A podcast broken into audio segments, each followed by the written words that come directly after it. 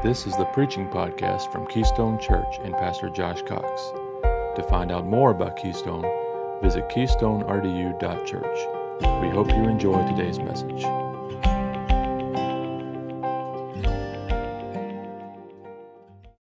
Nehemiah chapter 5. For the past several weeks, other than last week when we celebrated our two year anniversary, we have been in this book of Nehemiah, going through it uh, verse by verse, section by section.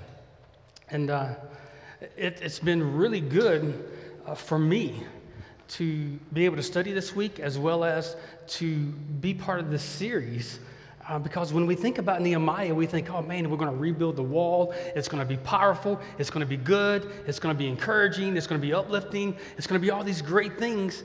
And then a couple of weeks ago, we got into where Nehemiah was facing some opposition.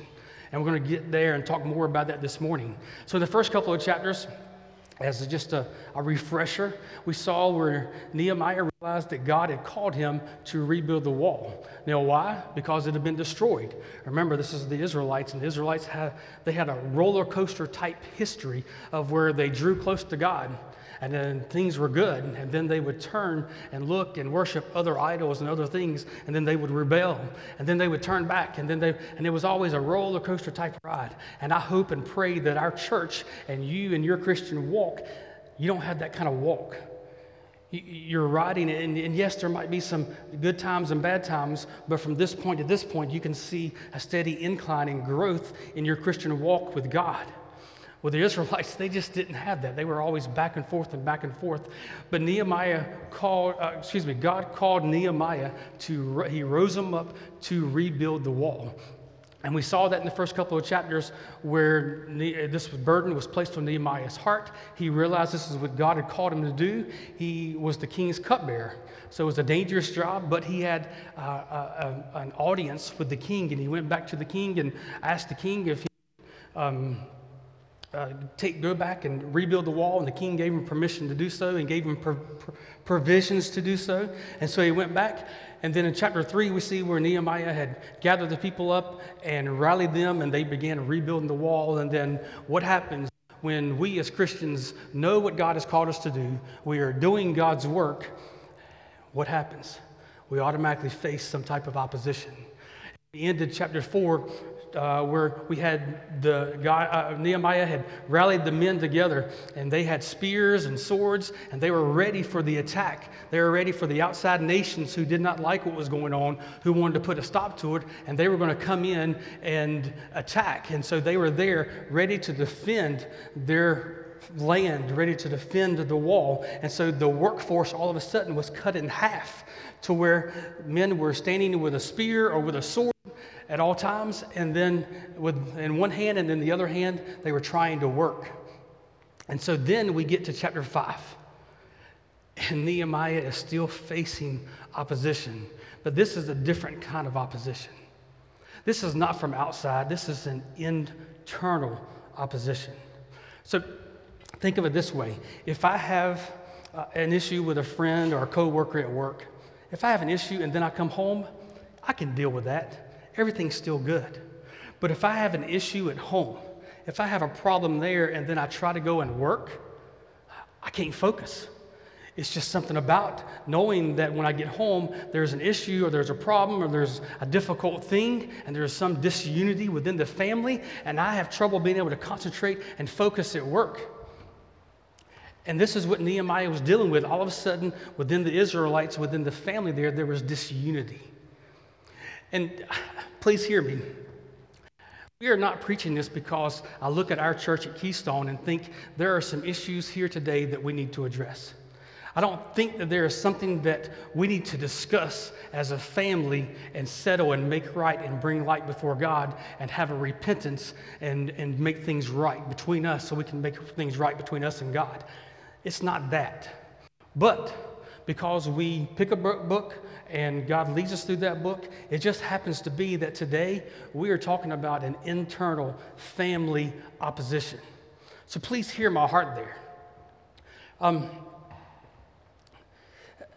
when we look at this and we see this and we think, how in the world do we face that type of internal disunity and opposition?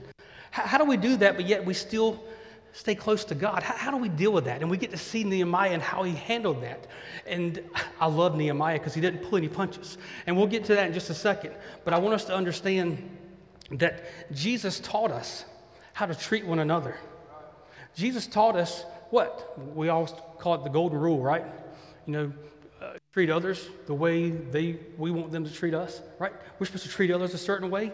Well, Jesus taught us, he told his disciples, he said, listen, people are going to know, the world is going to know that you are my disciples by the way that you love one another and the way that you serve one another. And what did he do? He got down on his knees and he washed their feet. He became their servant. And he showed them by not just by talking, but by putting it into practice. And when he rose up, he said, As I have loved you, this is how you are to love one another. Church, the world is supposed to look at us and realize there's something different about them. There's something different about them, not uh, by just the way we talk, but the way we actually walk, by the way we actually live, by the way we treat one another. And I just kind of wonder if you look at yourself internally, you look around at you and your family, you look around here at our church, are we recognized as being different?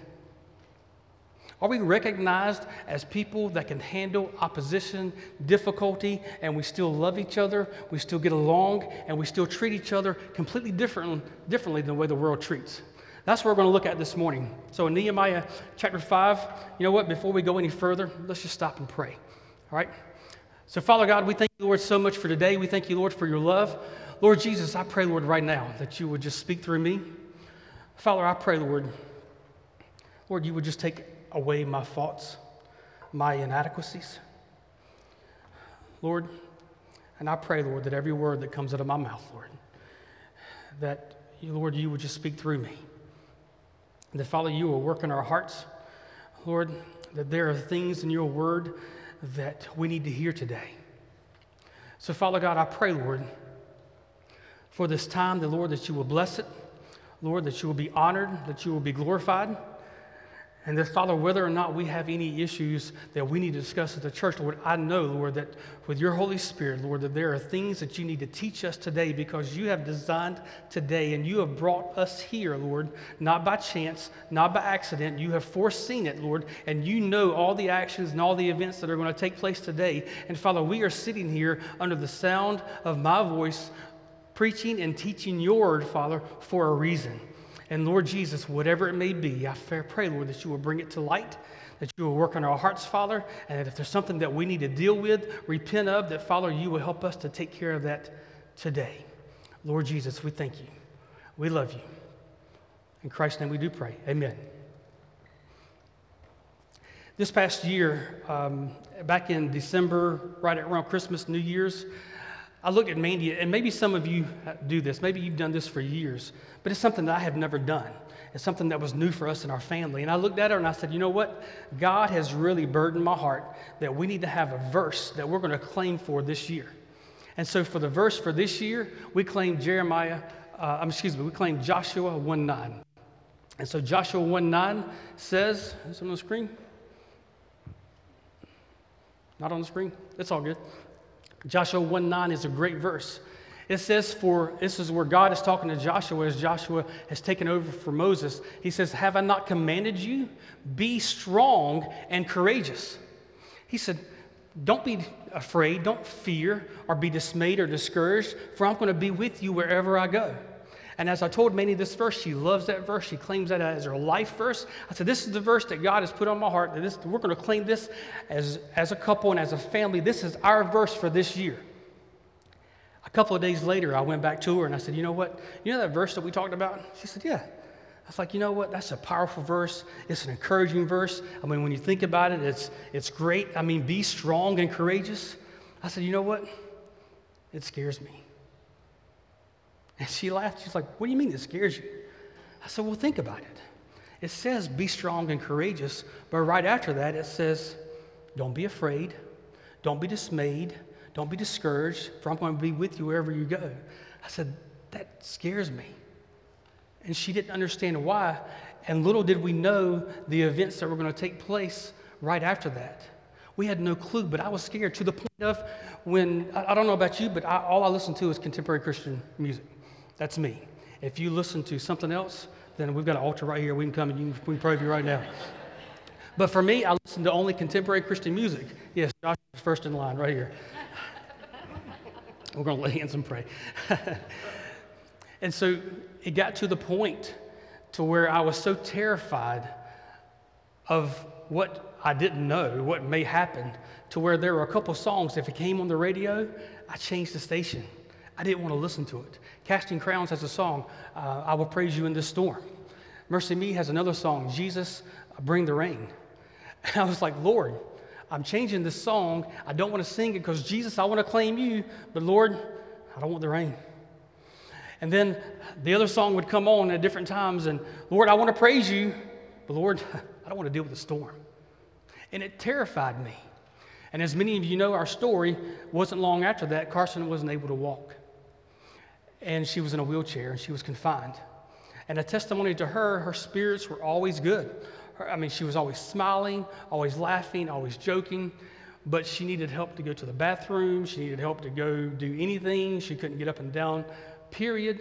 And it was just a struggle. It was a hard time. And little did we know that we were going to have to go all the way to Italy to get this treatment, even though we live in the city of medicine.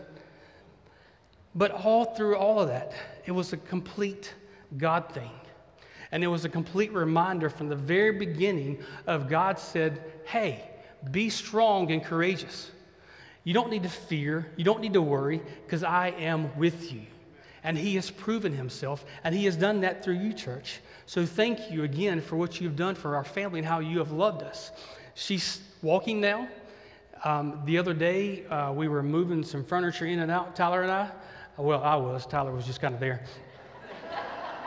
And as we were moving stuff out, Carson was holding on to one of the dogs, and one of them ran out eh, because we had the door propped open. And we're standing there, and as we put the, the couch down, I see Carson run past me. And it wasn't like a, a, very fast run, but she was running. And it was just instinctively that she did that. And of course, afterwards, she was hurting, her joints were hurting, she was in pain. But I was like, What? You just ran? It was incredible to see. And so there's been times to where at night, to where instead of me having to carry her all the way upstairs, she's been slowly but surely coming upstairs by herself, and it's been a complete God thing.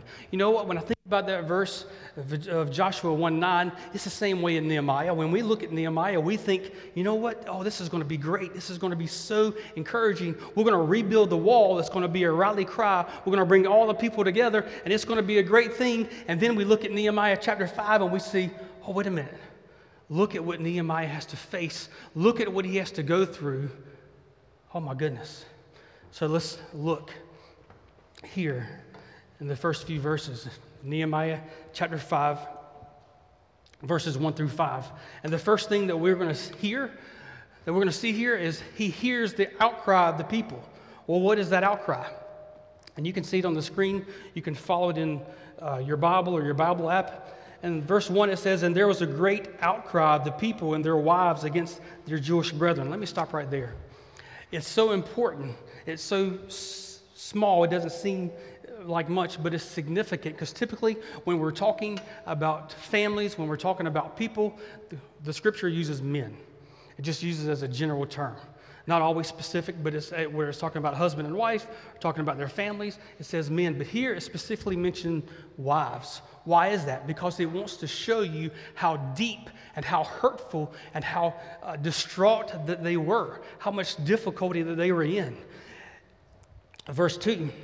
And it says in verse 2 For there were those who said, We, our sons and our daughters, are many. Therefore, let us get grain that we may eat and live. Here you're going to see three classes of people. You're going to have the wealthy, you're going to have the poor, and you're going to have those, I guess we would call them middle class, that have some landowners. Um, we'll see more about that. But here you have got the poor. These are your wage earners, you know, like most of us. We're not wealthy. If you are, then great. I can come rub elbows with you. Um, but they're just wage earners, and typically they're outside working in the field. All of a sudden, there's an outcry. I say, "Oh, wait a minute! Can we? Uh, can you help us? We don't have any food. Our kids, our, we've got a family. Our sons and daughters are many. and yet we need to go and get grain so we can eat, so we can live. They were starving. What was going on? Well, you think about it, when Nehemiah recruited everyone, they were farmers. And all of a sudden, they put everything aside and they went to do exactly what God called them to do. So think about it. They're not in sin. They're not rebelling against God. They're doing exactly what God has called them to do, and they're starving. We'll see in the next verse. It says in verse 3 there were also some who said, We have mortgaged our lands and vineyards and houses that we might buy grain because of this famine. Because there were no one working in the fields, this famine arose up. And then in verse 4, it says, There were also those who said, we, We've borrowed money for the king's tax at our lands and our vineyards. So they had mortgaged their lands, they had mortgaged their vineyards trying to survive. And what they were doing is they were going deeper and deeper and deeper in debt. I mean, you think about it, the only things that I can think of to actually relate it to for us to understand is here in North Carolina, we are taxed for everything, right? And you kind of wonder sometimes of how in the world could our state be in financial disarray or struggle because we're taxed for everything, right? So I kind of related that way because the tax on the people were heavy, but it's so, so much more than that. As we see in verse 5, it says, Yet now, our flesh is the flesh of our brethren, our children as their children, and indeed we are forcing our sons and our daughters to be slaves, and some of our daughters have been bought into slavery. It is not our power, in our power to redeem them, for other men have our lands and our vineyards. So, have you ever heard of those um, payday lending type loans? Um, you know, it's where, hey, look, you don't have money, come see us, give us money, you sign your paycheck over to us. And what they do is they charge this huge interest rate to where, and they really affect those are, that are in need, those who, you know, are having difficulty financially and only poor people, and you go and you sign your check away because you can go and get money and pay for something right then, and then they charge you this huge interest rate, and when you get paid, you really can't pay it all back, and then you have to, or if you can, you got to borrow more money, and it's like a snowball effect. And this is what, what was happening. They were mortgaging their land, their vineyards, their fields to get money to be able to live and to eat. They were even so oppressed that they were selling their sons, their daughters into slavery. And it's not just because of the king's tax, because of the Persians who were in rule at that time. These were the noblemen, these were Jewish, uh, wealthy Jewish individuals and these wealthy Jewish people, I mean, you think about it, they're taking advantage of their own brothers and sisters. They're taking advantage of their own people, their own family, just so they can live in comfort, just so they can have money. If you turn over to Leviticus, uh, you have that one for me, Justin? Yeah, Leviticus 25, 35 and 36, 25, 35, 36 says, If one of your brethren becomes poor and falls into poverty among you, then you should help him, like a stranger, a sojourner, that he may live with you. There is no usury or interest from him, but fear your God, that your brother may live with you. So if your brother, to Deuteronomy as well, please. If your brother gets in trouble, you're not supposed to take advantage of him. You're supposed to bring him in. You're supposed to help him. And here in Deuteronomy, it says, You shall not charge interest to your brother. No interest on money or food or anything that is lent out as at interest. To a foreigner, you can charge interest, but to your brother, you shall not charge it, that the Lord your God may bless you in all that uh, in all to which you have set your hand in, the land which you're entering to possess. So think about it. God had given them this land, and He had make sure that, hey, you're going to follow my word, you're going to follow my commandments, or I'm going to kick you out. That's why they're in a situation that they're in. And now you've got these Jewish leaders, these Jewish wealthy people that said, you know what? It doesn't matter. Even though God clearly has commanded them in His word to not charge interest, to not do this to your brother, to your family, to those internally. They chose to do it anyway because they just wanted to make more money. Isn't that what a lot of people do? The rich gets richer, you know, that old saying? Well, this is exactly what they were doing, so much that they were willing to put children into slavery because of the interest and the effect that it was having. So now we not only hear the outcry of the people, but then we get to see Nehemiah as he responds to this, and we see the response of righteous anger. In verse 6, it says, and this is Nehemiah talking, and I became very angry when I heard the outcry and these words. In verse 7, after serious thought, I rebuked the nobles and their rulers and said to them, Each of you is exacting usury or interest from his brother. We'll stop right there. Nehemiah was ticked. He was upset. He was mad. He was angry, but it was a righteous angry, anger. If you look at verse 7, it says, after serious thought. In some versions, it says that I, I kind of thought to myself for a moment. There's some wisdom here when you get upset and you get angry, instead of just sinfully lashing out, sinfully doing something that you regret or you said something that you shouldn't have said, what should we do? I mean, the Bible says what? Be quick to hear, slow to speak, slow to anger. Nehemiah took a deep breath. He counted to 10. But you know what? It doesn't say the scripture, but I kind of assume that Nehemiah took some time and spent with God and said, God, please help me deal with this. Why? Well, because in the first few chapters that we've already looked at, multiple times Nehemiah spent time with God, seeking God out, making sure that his relationship with God was so important and so close so he could know exactly what God needed him to do. And I am certain that Nehemiah, in this circumstance, with all of this oppression going on, sought out God's counsel and wanted to know how in the world should I handle this. How do you respond when you get angry? It's kind of funny. I don't know all the details. I heard part of it the other night. For some reason, after the Young Adult Connect group, uh, some of them decided to hang around, and that, that's a cool thing that they grew up together. Uh, you know, they know each other from way back when.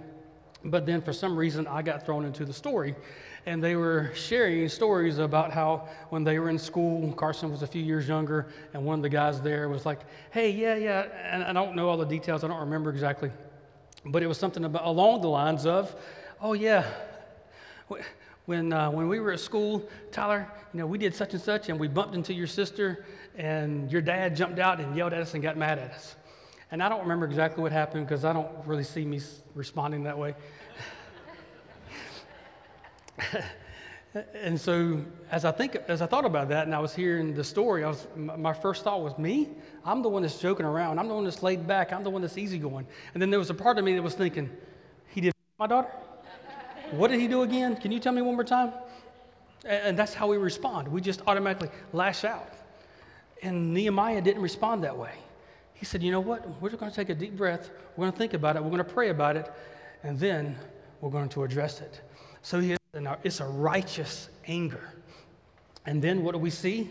We see because of his, him hearing the outcry of the people, we see that he uh, has a righteous anger, and now he's going to act upon it. We see that uh, we get to watch the call to action that leads to a repentance. So at the end of verse 7, after Nehemiah talked about being angry, he said, So I called a great assembly against them. He said, Look, I called all the fellows together. I said, Come on, we need to talk. And he addressed this one on one, face to face. In verse 8, he says, And I said to them, According to our ability, we have redeemed our Jewish brother, brothers who, brethren who were sold to the nations. Now, indeed, will you even sell your brother? Or should they be sold to us? Then they were silenced and found nothing to say.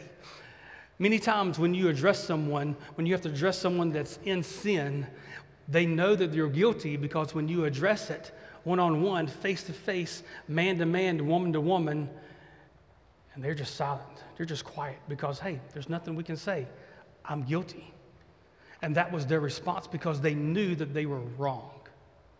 What's difficult is when you are in a situation and you address it, and even though they're guilty, they want to defend themselves and they want to argue. And so you remember in Matthew, Christ tells us how to deal with uh, issues within the church. He said, if your brother has wronged you, how are you supposed to deal with it? You're supposed to just let it go? No. You're supposed to man up, go to them one on one in Christ love, and address it.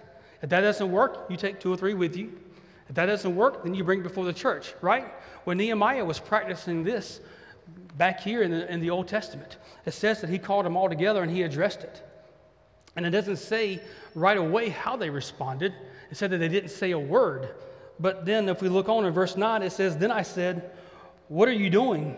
What you're doing is not good. Should you not walk in the fear of God because of the reproach of the nations, our enemies? Nehemiah calls them together. Then he calls others uh, together as well to make sure he addresses this. And he goes through a series of how to address it. First, they are quiet, and then he responds to them and says, Look, shouldn't you walk in the fear of God? Oh my goodness. How in the world do you walk in the fear of God? Now, I don't know about you, but a healthy fear of God is something that is foundational for us as Christians. It is kind of like the way that we love Christ. A healthy fear is a good thing because when we hear the word fear and we think we're scared or we're afraid or we just don't know what that person is going to do or how they're going to respond or how they're going to act, God loves you more than anything. And I don't want to do certain things because I don't want to make him upset. I don't want to disappoint him. Growing up, I have two brothers, one older, one younger. And I, I, think I've mentioned this before. One at that time got involved with chasing girls and drinking and all sorts of things. My younger brother, he got involved with a gang and drugs and other things. And then there was me. So you've heard of the black sheep of the family. I was more of the white sheep of the family, right? So there were, there, was plenty, there were plenty of opportunities for me to engage in what they were doing so, but I chose not to. Not only because I'm a Christian and I'm like, you know what, I don't want anything to do with that, but also because I had a healthy fear of my dad. How they got away with it, how they hid it from my dad, I don't know. But I had a healthy fear of my dad. I was too afraid that not only was he going to be angry, but I was too afraid of disappointing him. And I didn't want to disappoint my dad because I had a healthy fear of that. Do you have that kind of healthy fear of God? Nehemiah looks at them and says, What you're doing is completely wrong. Can you not simply just walk in the fear of God? And then verse 10 it says, I also, with my brethren, my servants, I'm lending them money and grain. Please stop using this usury, this interest. Please stop charging them this kind of interest. Nehemiah was saying, Hey, look, I've been lending them money, I've been helping them out. Why are, why are you doing this? In verse 11, it says, Restore now to them, even this day, their lands, their vineyards, their olive groves, their houses, a hundredth of the money and of the grain, the wine, the oil that you have charged them. So they said, We will. We'll restore it, and we'll require nothing from them. We will do as you say. Nehemiah called them out, and they responded in repentance. They responded and said, We'll do exactly what you say because you're exactly right. We're wrong. When someone approaches you, do you have a heart? I have to give them some credit, even though they were wrong. I mean, you think about it enslaving children? Really? Jeff, you're going to give them credit? Yeah, they didn't try to defend themselves. God's word said they were silent. They didn't try to argue against it, they didn't try to make themselves right they were completely wrong. And I just wonder are you the kind of Christian who others know that you are approachable to where if there's something wrong, something that you and I need to deal with to make right, so we can make this relationship right, are you approachable? Are you automatically going to lash out in anger? Are you automatically going to lash out and say no and defend yourself? Are you walking in the fear of God? Chuck Swindoll had some excellent words for this when God shows us a particular sin that we are guilty of, He doesn't tell us to take our time dealing with it. No, He says to deal with it now. When we realize that what we are doing is wrong, now is the time to stop it. Making long range plans to correct a problem allows the sands of time to hone off the raw edges of God's reproof in our lives. We end up tolerating that sin and perhaps even protecting it. Such laxity greatly concerns our Lord. A prompt and thorough dealing with uh, wrong in our lives is essential. Just like in finances, it is best to keep all accounts current from his book, Hand Me Another Brick. He's saying when you've got an issue, when you've got a problem, when do you deal with it? Let's just don't, Jeff, let's just sit back and let's figure out three ways to deal with this. Oh no, let, us take 10 steps and let's see, and let's deal with this later on. No, deal with it now. If there is a sin, if there is a problem, if there's an issue, deal with it now. Why do you think we have an invitation at the end of our services? So when God speaks to your heart, you just don't sit on it, think about it, wait on it. No, you respond and you deal with it now. Period. End of discussion. Uh, something similar to where we practiced with our kids early on. Not that it always worked, but when they were very little, when they were two or so and they were walking, we would practice first time obedience. And what we would do is say, Oh, yeah, how about going and, uh, and getting that ball? And they would go and get it and bring it back to us. Oh, good, good. Go and get this other toy. And then they would go and get it and bring it back to us. And what we were teaching them, trying to teach them and train them, is that when mom or dad asks you to do something, we call it first time obedience. And they would go and do it right then. They wouldn't question us. I heard a story of missionaries who were across in a very dangerous area. And the mom was there that day, and the kids were outside playing in the yard. And she saw uh, some gunmen who were there, and they were getting ready to shoot across at something else across their backyard. And she told her kids, Kids, drop, drop to the ground now. And they obeyed her as the gun was shot across the field. You know why? Because they didn't wait. They didn't sit there and say, Mom, why do you want me to do this? They didn't argue and say, Really? Now? What in the world for? To protect their lives, she told them to drop now. And they did so in first time obedience because they knew their mom, the instruction, the love, the care that she had for them, and they responded immediately. Christians, non Christians, if God is speaking to you to this, mor- this morning, in any way something that you need to deal with, whether it be salvation or whether it be a sin that you need to repent of. Are you going to deal with it now?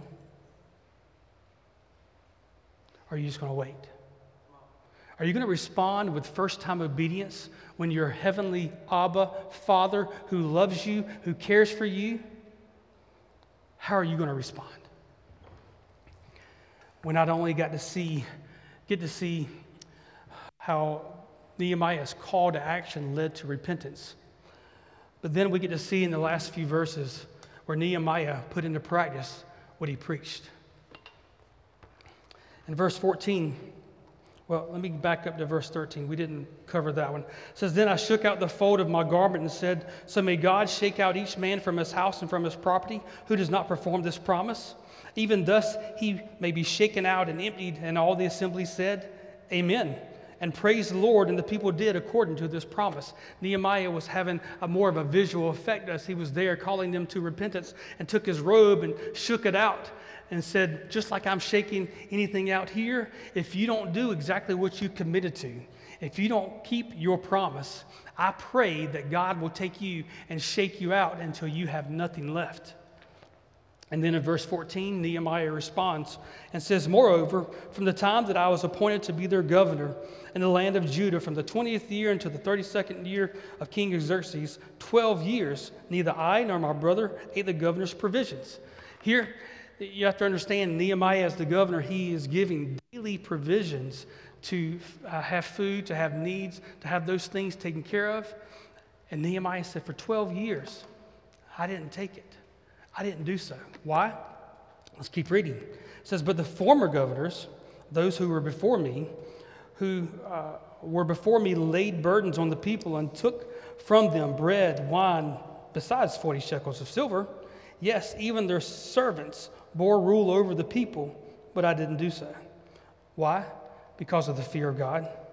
Indeed, I continued the work on this wall, and we didn't buy any land. We didn't try to uh, pursue ourselves or, or make ourselves even richer. All of my servants were gathered there also for the work. In verse 17, you think about it. Nehemiah said, Look, I've been given these provisions. I didn't take anything. The burden of the people were too great. So I use this, I use my own money, I use my own supplies. And in verse 17, what did he do with it? It says, At my table were 150 Jews, rulers, beside those who came to us from the nations around us now that when which was repaired daily. So Nehemiah was feeding 150 plus people daily out of his own provisions, not out of, out of something that was allotted to him. And what was provided? It says, Daily was one ox, six choice sheep, fowl were also pre- prepared for me, and once every 10 days of abundance of all kinds of wine. Yet, in spite of this, I did not demand the governor's provisions because the bondage on the, uh, uh was so heavy on this people. Remember me, my God, for good, according to all that I have done for this people. Nehemiah practiced what he preached. He, he didn't just talk about it, he actually put it into action. And then he began to explain to them look, I've been given an allotment. I didn't take it. The burden on the people were too great. They were already paying too much tax. They were already paying, uh, they were already too much, too far in debt. I didn't want to increase it. So I took care of these things myself. Now think about it. Feeding 150 people with an ox, six sheep, fowl, and doing that every single day kind of made me wonder Nehemiah, you didn't need any provisions. I mean, think about it. To have that kind of livestock, I mean, it was incredible. But you can see how God blessed him. Why? Because he was a man of character and integrity. Because he had a healthy fear of God that he could abide in Christ through any kind of opposition, whether external or internal. Church, if we stay close to Christ and we follow him, it doesn't matter what comes our way. Whether your daughter cannot walk, whether your wife is in the bed with migraines that we've been dealing with for years, some of you who have other issues that are much far greater than what I've shared and what you're going through, you know what? If you have a healthy fear of God, He will still take care of you. But we, in the middle of any type of opposition, whether times are good or times are bad, need to remain people of character and integrity and handle ourselves the right way. Why did Nehemiah do this? Because he had a fear of God. Because that type of fear, that healthy fear, that love for God that he had is foundational in his life, and you can see it. Christians, do you realize that the world places Christianity and looks at us as Christians differently than some of us do? They look at Christians and think of us or you as a, living to a higher standard than even what we do. Many of us, we look at the world, even though they expect us to be different, but many Christians are eager to impress the world with their similarities in thinking and behavior. But Jesus, He didn't permit any expectations such as that. In Matthew chapter 5, verses 13 through 16, this is Jesus' expectations of you and I as Christians. He says that you, you as Christians, you are the salt of the earth. If the salt loses its flavor, flavor, how should it be seasoned? It is then good for nothing but to be thrown out and trampled under the foot of men. But you, you Christians, you are the light of the world. A city that is set on a hill cannot be hidden.